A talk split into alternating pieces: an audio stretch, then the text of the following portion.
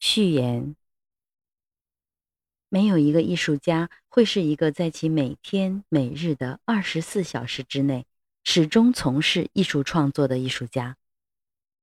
他的所有那些具有特色、具有生命力的成功之作，往往只产生在少数而又难得的灵感勃发的短暂时刻。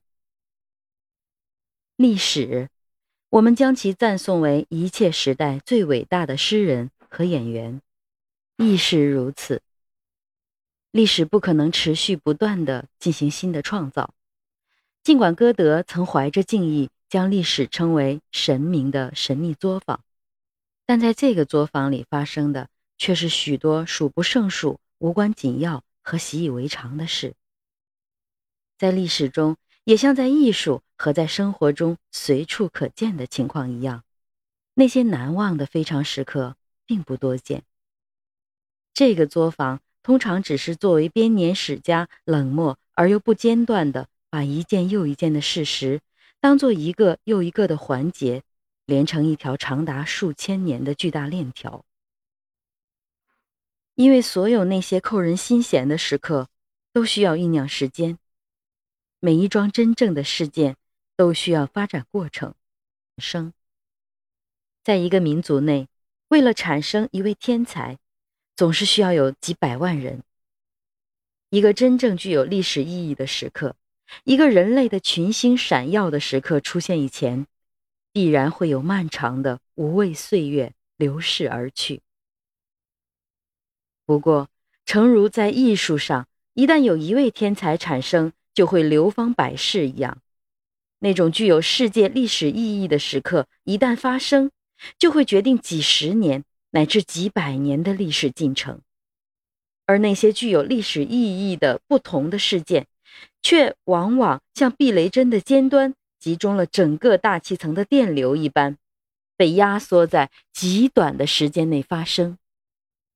平素那些慢慢悠悠、顺序发生和同时发生的事，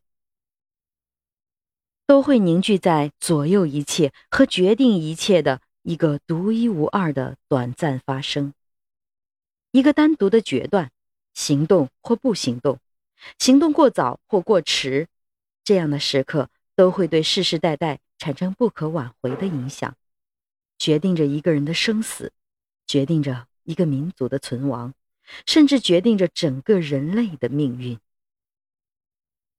这种充满戏剧性和命运攸关的时刻。在个人的一生中和在历史的进程中都十分难得。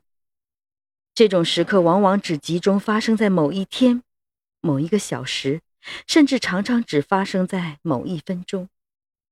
但他们的决定影响却超过时间。我想在本书中从极其不同的时代和地区回顾若干个这样一些群星闪耀的时刻。我之所以如此称呼他们，是因为他们宛若星辰一般，永远散射着清辉，普照着终将消逝的黑夜。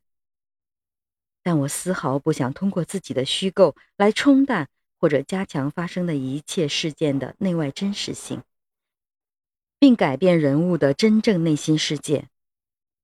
因为历史本身在那些时刻已经表现得十分完全，无需任何后来的帮手。历史是真正的诗人和戏剧家，任何一个作家都别想超越历史本身。斯蒂芬·茨威格。